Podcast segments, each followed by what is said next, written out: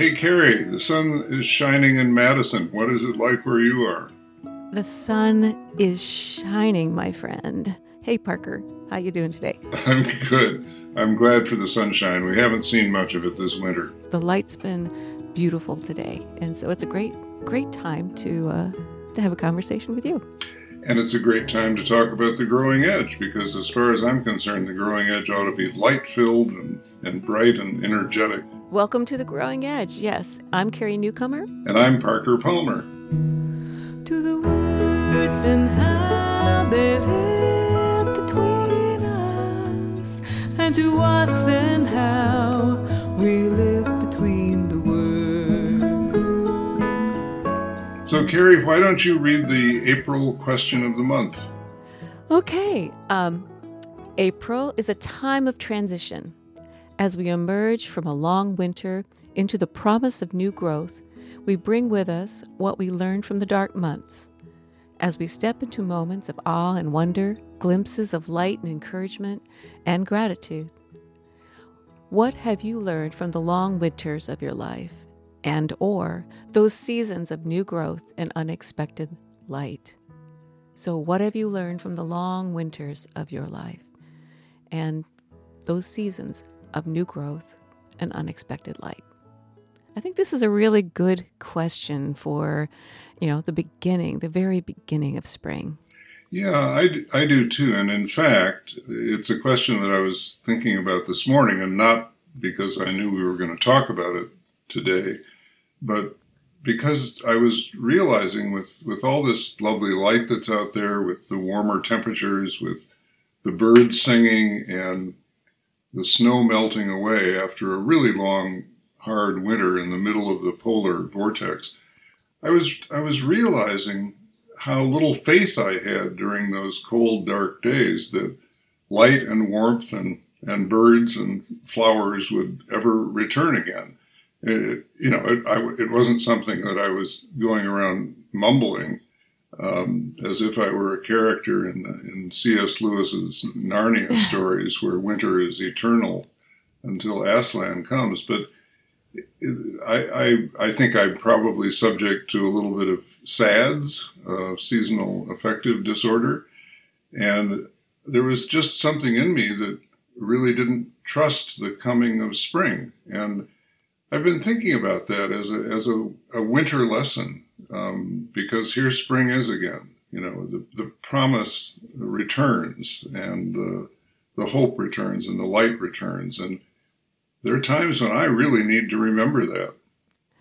You know, I, I think you're really right. And last week, I, I was just in this time period when the winter has gotten long. And in Indiana, it's it, it's kind of gray here. It's it's more of a, a gray kind of state. And um, by the end of February, the beginning of March, you know, the people around me here, everyone starts to get weary you can just kind of feel the weight of leaning, kind of longing toward, you know, the light to come. And um, someone this weekend was was quoting a John O'Donohue uh, quote, and I'm I'm going to paraphrase it because I don't have it completely.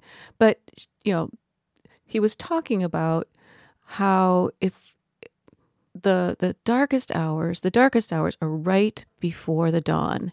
And if you'd never known the daylight, if you'd never been in the daylight, you know, at that really dark moment before that first light shows up, you know, it would be really hard to imagine even what would be on the other side of that darkest part of of the night. Um, and I was thinking about that, that, you know, sometimes I, I think in the winter, uh, that happens literally and figuratively, and, and then literally around us, but you know the darkness that happens also in the winters of our lives. It's hard at some points to even imagine, you know what what's on the other side of it. Mm-hmm. Yeah, yeah. So I, yeah, absolutely. I, incidentally, I like the. Uh, I like the idea of the gray states. We ought to add that to our political lexicon. We got red states and blue states and gray states. purple and that, states. That would, yeah, and that would, and purple states, right? And that, so that would enrich our political vocabulary. Yeah. But I, I, um, you know, I, as you know, I recently turned 80, and at Happy 80, you realize there are certain things about yourself that, that aren't likely to change. And, and I don't think that I will ever get over this kind of uh, midwinter feeling that spring will, will never come. But, there, but I have an alternative, uh, I think, um, kind of yeah. psychologically and spiritually, which is to, to understand that in the darkness of winter, things are lying fallow, things are waiting to regenerate, um, and there's much to be learned if you if you look at the winters of your life in that way. That no, I can't leap into hope right away. You know, that's that's not a mental act that I'm capable of when all the evidence around me day after day after day after day has said this is the way it's going to be for a long time to come. But what I can do is is watch myself and my own reactions, and and instead of treating the darkness and the sense of, of stuckness in a way that would lead to despair, I can treat it with curiosity and wonder sort of what's growing under the cover of darkness.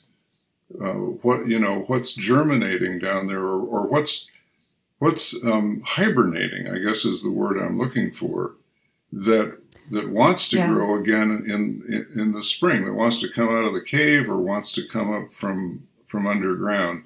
Uh, d- does that make sense? That there's some way to, that I hope, to turn the darkness um, into something of value, even when you have lost faith in spring. Does that make sense? Oh, absolutely. You know, and this idea of fallow time, you know, I, you know, I think there's a a lot of pressure in our culture to always be doing, creating, being productive. There's this this this wheel we're supposed to be keeping in motion at all times. And there are times when we need to be fallow. We need to be quiet. Um, and we need to learn what's there in the quiet times.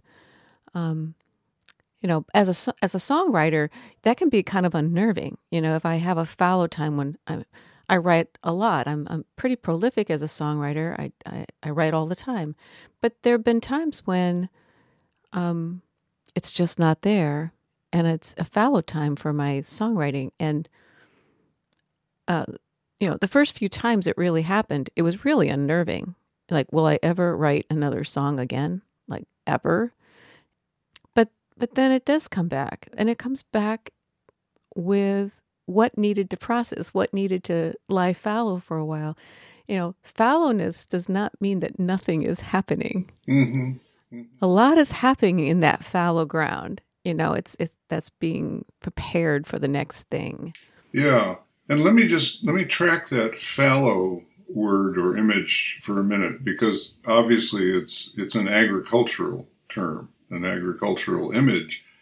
And if I ask myself, okay, what what constitutes farming in a fallow time, psychologically and spiritually? Mm-hmm. In, in what constitutes farming in the winter of our lives?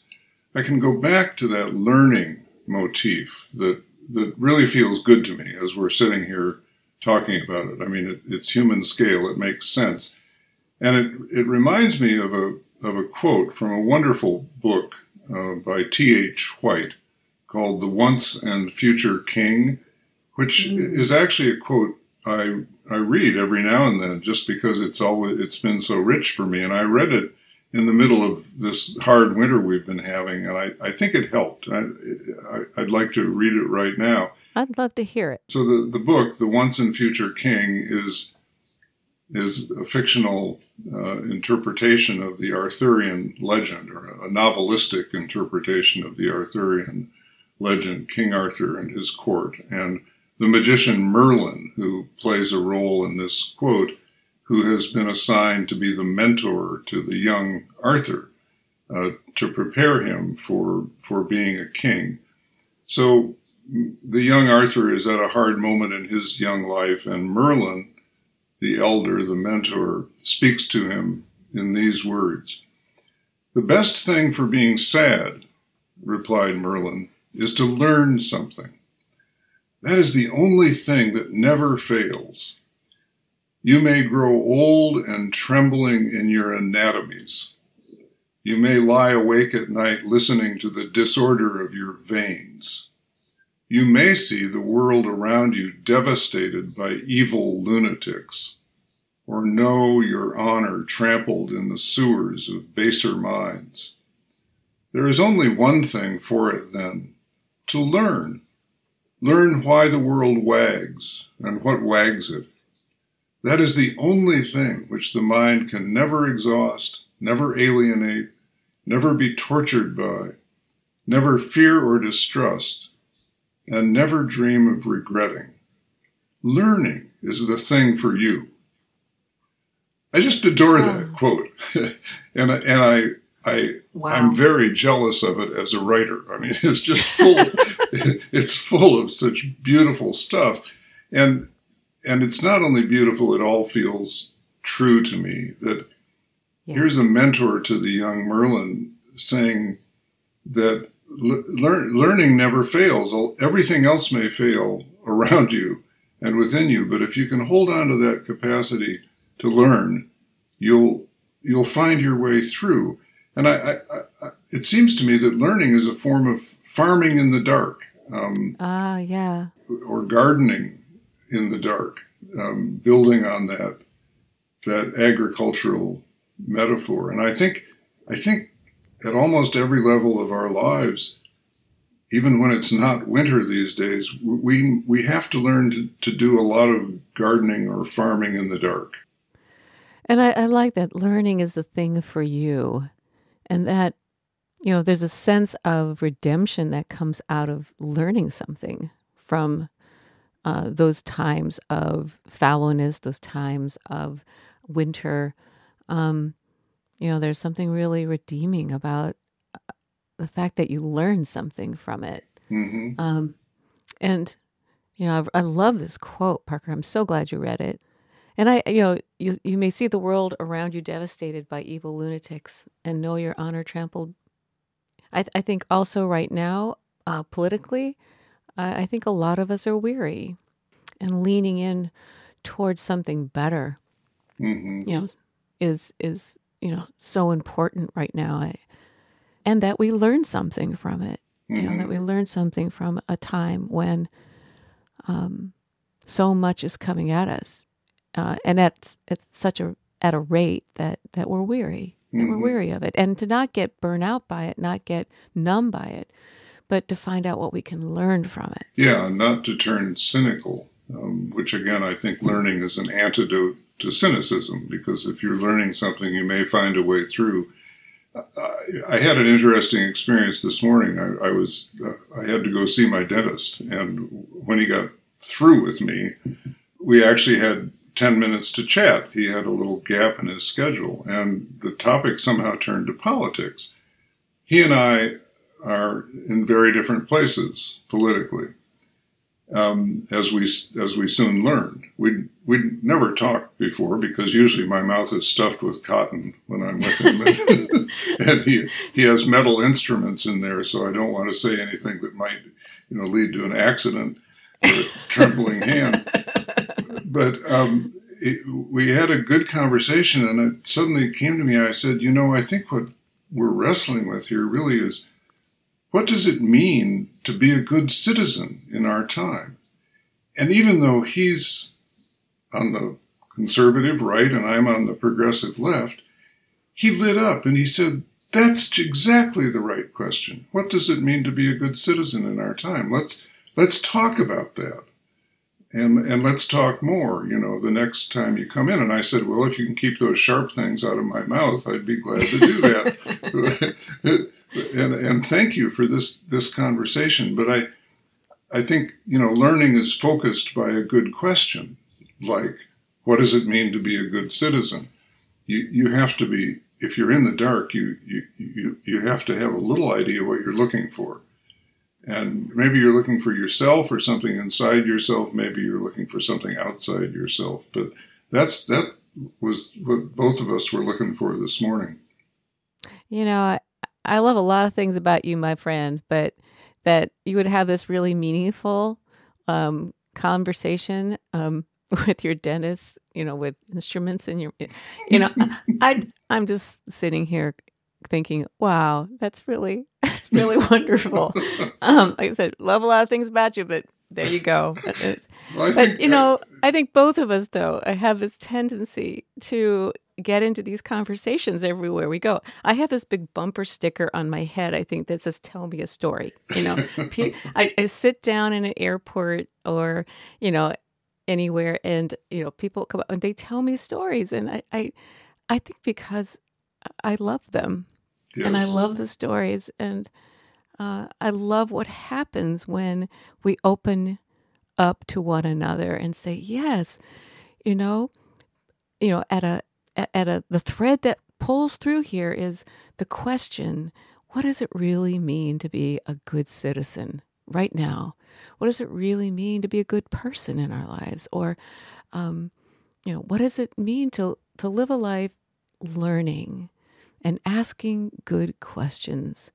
I think that's really wonderful i, I just yeah. love you did that with your dentist this morning I think I think the Novocaine may have dulled that part of my primitive brain that wanted to get into a fight, so I can't take full credit for it. But you know, you're right. I've seen people approach you that way because they, you do have that that bumper sticker on your on your forehead, and and you use the word you know love. You said you love them, and and and I know that that's true. I know what you mean by that. I know that you're genuinely interested in other people without regard to where they stand on this or that. It, it, and I keep thinking about that great phrase that the poet Elizabeth Alexander used Are we not of interest to each other? It's, yes. it's such a simple phrase, but it's, it's a, such a powerful reminder that here we are sharing the earth for a few years. And are we not of interest to each other? Do we not have a lot to learn from each other? Um, can we take this we this opportunity to uh, to learn what we can from each other, whether we're standing in the light or in the dark? Um, I think those are all wonderful, wonderful questions to to pursue.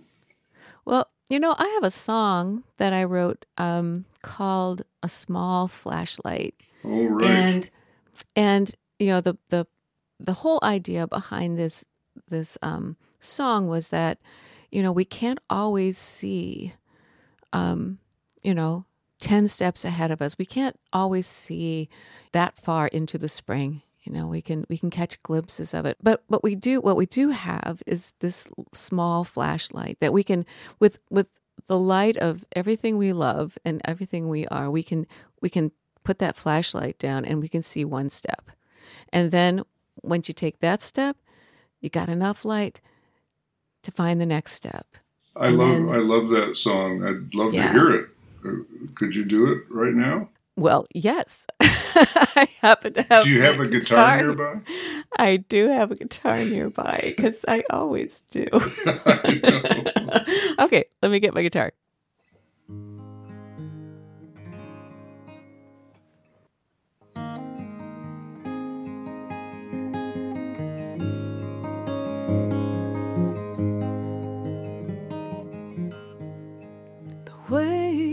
Dark up ahead of me. The way is dark and I cannot see.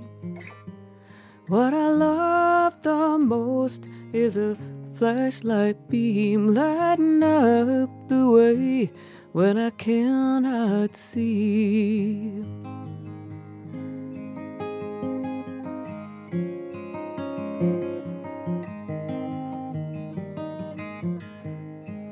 Way unfolds like an open hand. The way unfolds like I didn't plan. And only in looking back do I understand that the way was true as an open hand.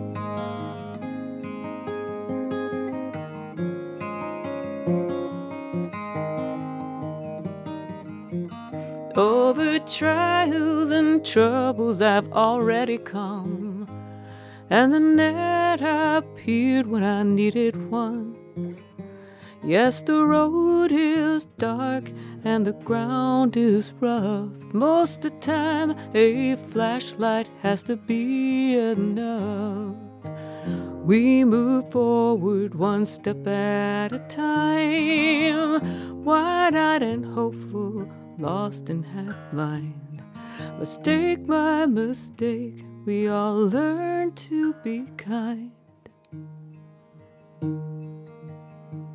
There's so much to see and to realize. If I could close my mouth and open up my eyes, and the world will tell us more than enough lies.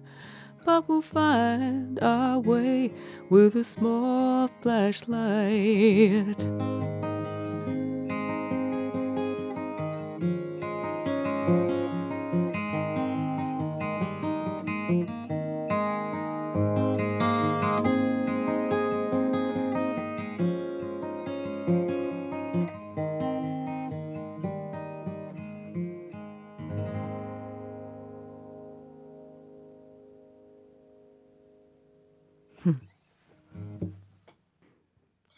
So thanks for the song, Carrie. I, I, I love this the notion that the road is long and, and what was it? Something's rough. Um, the road is dark and the ground is rough. Most of the time, a flashlight has to be enough. Yeah, that, that notion that most of the time a flashlight has to be enough. And sometimes the batteries even start to die, right?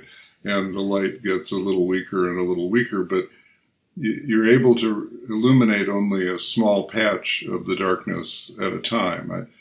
So the images in that song are very true for me, and I think that's the way a lot of feeling uh, people are feeling these days about our political and social and economic situation. The the future feels very uncertain to, to young people, to older people, to middle aged people, and it sometimes feels like that that flashlight just isn't showing enough of the path ahead to to make us feel like there's solid ground on which to walk or a, a way forward.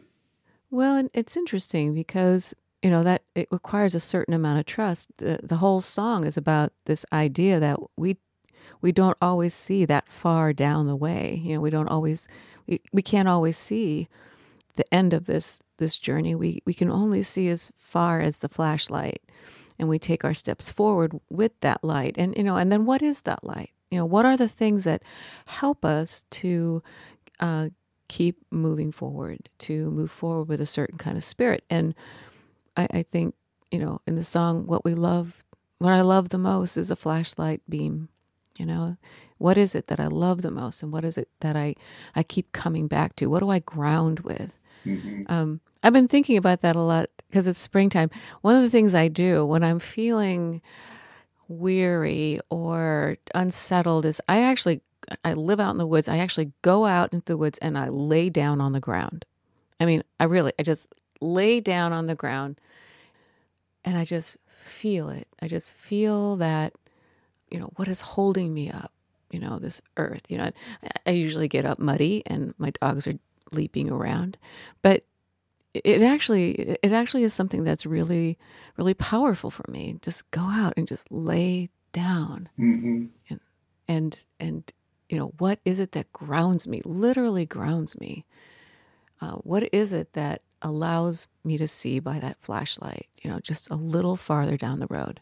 So getting grounded in, in the earth in, in as many ways. I know you spend a lot of time outdoors. So and so, what else is it that, in addition to getting grounded in the earth, that gives you that little bit of light to take next steps? You know, I I think beauty. You know, um, uh, music, always music. You know, um, literature. You know, poetry. Mm-hmm. Uh, sp- you know, spiritual texts that I return to. Mm-hmm. Um, conversations with good friends. Last week, when uh, I was really feeling the gray of the end of the winter, I, I sent an email to three women who I, I just adore. We're in a book group together and say, all right, it's a really gray day. Um, you know, poems, quotes, insights, you know, what do you got? and hmm. these beautiful women, I started getting these emails with, you know, poetry and just thoughts about, you know, what is it that that grounds us? What is it that helps us move forward when we're at that time where you can't can't quite see the light yet, mm-hmm. but we're but we're really longing for it. Yeah, I love the idea of proactively reaching out to folks and saying, "I need a spiritual care package," you know. So send me yeah. some poems, send me some stories, send me some thoughts or ideas. I like that I a lot. It's wonderful. You know, I I I you know, I suggest it. You know, I recommend it, you know, if you have folks who you you know, even if you're not in a, you know, an ongoing group or something, but someone that you just really um you know, trust and you and you know that they have some kind of insight in the world, you know. Call them up. Yeah. Send them an email, say, "All right." Yeah. And then there's a there's another movement too that I know you engage in a lot, which involves um, reaching out to other people in helpful ways. I mean, I, I was just thinking yes. al- along the lines of a small flashlight, which, and I I need to learn to ask for help more often than I do, but um, so I, I admire what you do with your those three close women friends and I'm going to try to emulate that with some of my friends. Um, what I am now remembering I've done over the last couple of months is to sit with, I don't know, five, six, seven young people who are trying to discern their own futures.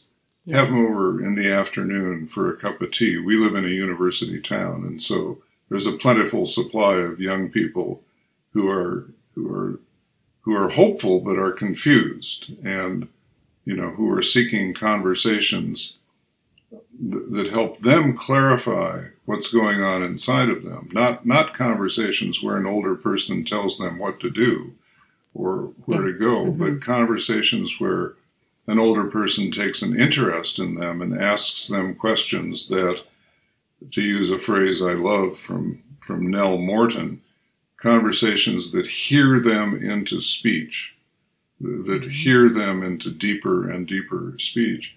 And I was just realizing every one of those conversations has been a small flashlight for me because, you know, at age 80, I have my own kind of unknowing about, yes. about what's ahead. And it's actually a different kind of unknowing than I've had in previous decades of my life. But to sit with a young person who is is energetically and yet hesitantly or, or even fearfully looking for a road forward is is very life giving for me, and it helps shed light on on my own path. I mean, maybe maybe my path is being a mentor to young people. I don't know, but uh, that's certainly a life giving and light giving uh, part of the path I've been walking during this hard winter. Well, and I know that, you know, you as you said earlier, you turned 80 this year, and I, I know you've been very thoughtful and mindful about it. And, you know, sometimes birthdays fly by and we, we don't really take time to consider, you know, time of life. And uh, you've been so thoughtful about it. And I know you've written about it and you have a book, you know, on the brink of everything, you know, being very thoughtful and mindful about asking these kinds of questions and the the shift you know different kinds of shifts that are happening you know what what does that mean for me i mean you know so i guess i'm kind of asking a little a little deeper on that into your own experience mm-hmm. well thank you I, I mean i was thinking earlier when we were talking about fallow fallow times the, the, the darkness as a fallow time I was thinking that there are many days now at age 80 when I look ahead and, and, and all I see is fallow time. um, I mean, an example would be that, you know, for 40 years now, I've been writing books. The, the most recent one is number 10. And there really is something in me now that feels like that's the last book. And, and yet, for the past 40 years, writing has been so life giving for me. Writing and publishing and interacting with readers and, you know, putting ideas out into the public arena and getting feedback for better and for worse. You learn from it all, especially from the worse. Uh, you learn important things from your critics. That I, there is a wondering in me about how I'm going to move through what may be a, a final decade, or however much I'm given, of, of truly fallow time, where, where I'm not I'm not running an agribusiness of the sort that I ran for the last 40 years, um, investing a lot of time and energy in, in 10 books and in a lot of travel, a lot of speaking, a lot of work yes. with mm-hmm. the nonprofit that I founded, the Center for Courage and Renewal, et cetera, et cetera, et cetera. Uh, there's a there's a part of me that is learning to love the rest, the respite. Mm-hmm. Uh, there's even a part of me sometimes where I can sit back and say, just enjoy it, Parker. You know, you've worked hard, um, you've done the best you could. It's time to just lay it down and find more time for play, find more time for walking in the woods, find more time for talking with my wife, more time for talking with my granddaughter, um, and I love those moments of just th- this feeling that, you know, that the, the fallow is good and it's no sin. I mean, I guess, in, I guess I was raised to think of fallow as a sin, you know, that yeah. if, I, am not out there doing something to earn my keep, um, then, then it's somehow a moral failing. It, does, you know what I mean? Yeah. Oh, yeah you know the whole midwestern work ethic thing though i don't think it's just midwestern but but yeah that whole that you know part of identity is all these things that you were doing. And you know i'm trying to make sure i'm, I'm hearing you correctly but you know that there's been a certain way of, of being in the world and things that gave you a lot of energy in life. But it's interesting to me you know that when something shifts when when a person's life shifts to a different kind of being midwestern work ethic we're, we're brought up to say oh no that's bad you know or oh no um, I, I need to need to get going here. Uh, but i think you know i think there's something really amazing that happens when you know there's a shift to quiet and maybe a call to a different kind of way of being. Mm-hmm. And that can be, be, because of aging and a different time of life because of that. But I think that also can happen at different points of a person's life that yeah. this is this is everything I was doing. This is everything I thought that I was supposed to be doing. And it's not working anymore. Mm-hmm. And and when I make that shift, when I'm feeling called to something else, you know, who am I now? Yeah. And and and, and am I okay?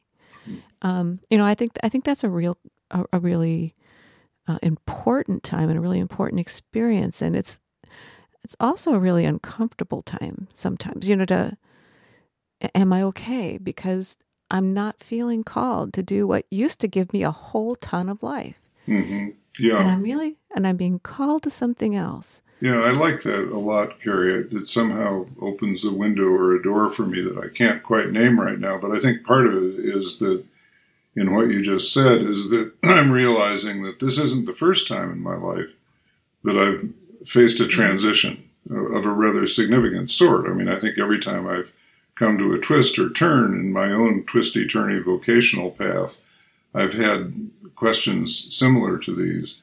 I, I think the at age 80, the, the, the question becomes more freighted with one's own mortality.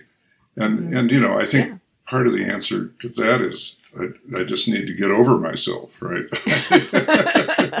well, just, just no, need to get over. I, I think really, and I also really appreciate that you talk about that clearly.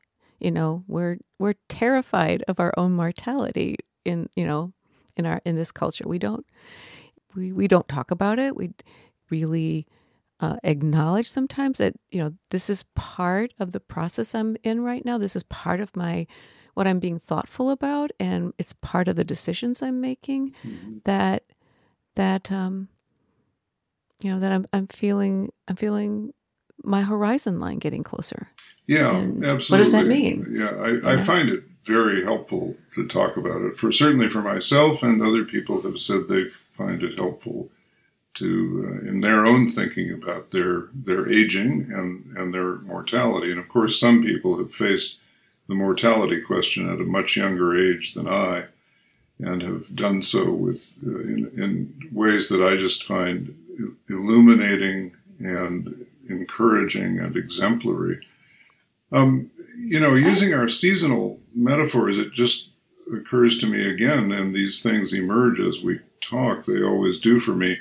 It, it occurs to me that I need to understand that not every spring looks the same, right? Yes. And, oh, and, yeah. And so to translate that into my life situation, in the past, what spring has looked like to me in terms of emerging from a fallow period in my work life or a period of confusion or of stuckness, what spring has looked like to me is a new book, right? Yeah. Uh, or uh, a new lecture tour, or a new project. project or program that I can get behind. And it's a real mistake to think that that's the way spring needs to look this time around, if it is to have any validity. I mean, you know, I was just thinking in the old saying, in spring, a young man's fancy turns to thoughts of love. Well, in spring, an old man's fancy might turn to thoughts of just hanging out. And, you know, well, and, and, enjoying and I, it, right? And I love it. And the call to just be, mm-hmm. you know, and to, to, to, to end kind of a, a perpetual motion and be. And you know, that's a pretty amazing call. Okay, th- this is a little of a non sequitur, but you know, I I was um, in Kentucky last week. I was playing a show in Kentucky, and um, someone came to the show and invited me to their tea show. It's Tea Master. Um, tea Master. You know, you meet people on the road. You know, I don't know, and I I love this. It's one of the things about my unusual life as a traveling folk singer is I meet the most amazing people everywhere, and so said, Come on over, I'll make tea for you. So I went uh, to this wonderful person's um, shop, and he and his wife, they made tea for me uh, in a beautiful uh, tea ceremony. And uh, and we talked about our lives, you know, the tea ceremony being so much about being quiet, being right in this moment, being with a cup of tea and nowhere else, being with this conversation and nowhere else. And, you know, they told me of their lives and they, you know, starting out in one place and, you know, working with music, working with theology, working with different things. And then this call to tea, a call to this love of not, you know, to the, to the, you know, what a wonderful thing that tea is, but the ceremony behind it mm You know, mm-hmm. this idea of just being mm-hmm. and and being with other people in a way that's you know utterly present and has no agenda that has no agenda to it at all so you know it's that was a sideways sideways kind of thing but you know what you're talking about is you know a movement to being more in this moment with no agenda other than to be you know to be really, you know, yeah. And I, it taught me something. I mean, I, have been thinking about that ever since, you know. I've been making myself tea every morning instead of coffee. Yeah. And and it's it's been a good reminder. Sometimes the call is to right here and now and yeah. a cup of tea and nothing more. I guess I guess at bottom it's pretty simple even though it's not always easy to live, but the way through anything is to be there and to be as fully there as you can. it reminds me a bit of the slogan I learned on Outward Bound years ago, which was if you can't get out of it, get into it. Uh, which yeah. has just proven to me to be, you know, such good counsel in so many life situations. So the, the tea ceremony is a way of, of getting into the present moment and into the relationship with another person and into whatever is possible in that in that moment.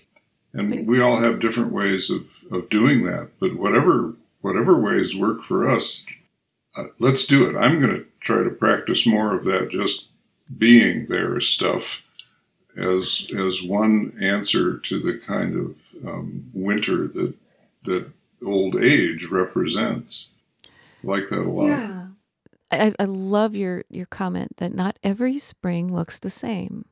Yeah, that every time a spring has come back, every time a fallow time has come back for me, it you know that means a, a, whole you know, a bunch of new songs or an album or you know a, a, collection of poetry. You know it's like you know when it comes back it has a similar look to it. Um, and i'm a very creatively restless person. So um, you know it it means a certain kind of spring a look to spring but this idea that it might look different this time th- than i am expecting it to look. And if i'm open to that if i'm open to that and i don't make judgments on that you know like oh you know it's supposed to look this way. It's always looked this way. Mm-hmm. you know you know it's there's an open space that happens at the end of a winter. You know it's like you know there's it's an open space and sometimes that open space i think we've talked about it before you know can look suspiciously like a hole mm-hmm. you know but it's only a space mm-hmm. and there you know and what what has been waiting for my attention you know, in that fallow time, you know, what has been waiting for me to actually stop long enough and pay attention to what can step into that space with me. Yeah. Yeah. Um, it's not an easy thing to do. I'm kind of a doer, you know, it's like, okay, you know, okay, now, now we're going to do the next thing. I'm going to read that book and get enlightened, you know? I've, I've, I've noticed that. Yes. yeah. Just, just a little, but, but, you know, it is true that every time in those fallow spaces, you know, if I look at it as an as not a hole, but as a space, and that a space that's been waiting for me, just waiting for me to be there. Mm-hmm. And to learn something, kind of going back to that beautiful quote at the beginning of um, the podcast that's been waiting for me to be in that moment to learn. Yeah, and I might, I might, if you'd like, read that quote in a moment as a way of wrapping up our podcast. I would love that. I could, I could, I, I could read it. I think once a day for for a while here. okay, that's a that's a deal. I'll just say one more thing before I read it, and that is, first of all, thank you for this conversation. I really feel like I'm in a in like the place I'm in with regards my own uh, wintering through is a different place now than it was before we started talking, and I'm always grateful for that. You know, I also want to say that I'm a slow learner, and it, it, it comes to me um, uh, as we wrap up this conversation that, of course, of course, everything we've said here is is is about what Howard Thurman who gave us the inspiration for the Growing Edge project and podcast, is what Howard Thurman meant when he said, in times of struggle, in times of transition, in times when all hope seems lost, in times of dying and death, look well to the growing edge. And, you know, often the meaning of simple words escapes you, but look well to the growing edge means, for example, don't assume that the growing edge of this coming spring is going to be just like the last spring. That's a real mistake. If you look well to the growing edge, you're going to recognize spring in all of the forms it takes. And that's what I need to be doing at this stage in my life. Maybe there are some others out there who need to be doing that too. I, I will close out by reading once again this quote that we've been tracking through the podcast from T.H. White, the once and future king. The best thing for being sad, replied Merlin, is to learn something. That is the only thing that never fails. You may grow old and trembling in your anatomies. You may lie awake at night listening to the disorder of your veins. You may see the world around you devastated by evil lunatics, or know your honor trampled in the sewers of baser minds. There is only one thing for it, then to learn. Learn why the world wags and what wags it. That is the only thing which the mind can never exhaust, never alienate, never be tortured by, never fear or distrust, and never dream of regretting. Learning is the thing for you.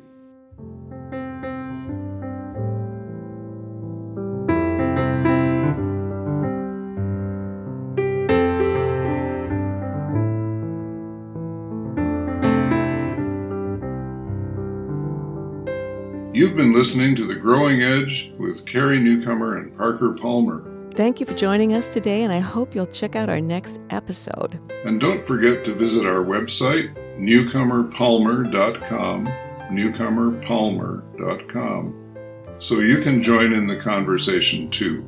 Uh, yes, we have a conversations page, and people uh, do a lot of wonderful writing about these questions of the month. Now, we have a favor to ask. If you like today's show, rate us and leave a review on iTunes. It's the best way to help us reach new audiences and bring more voices into the conversation. All the music you heard on today's show was written by our own Carrie Newcomer. And much gratitude to Gary Walters for performing the song The Clean Edge of Change and wild appreciation for Allison Quantz for creative envisioning, direction, production, and being an amazing flashlight.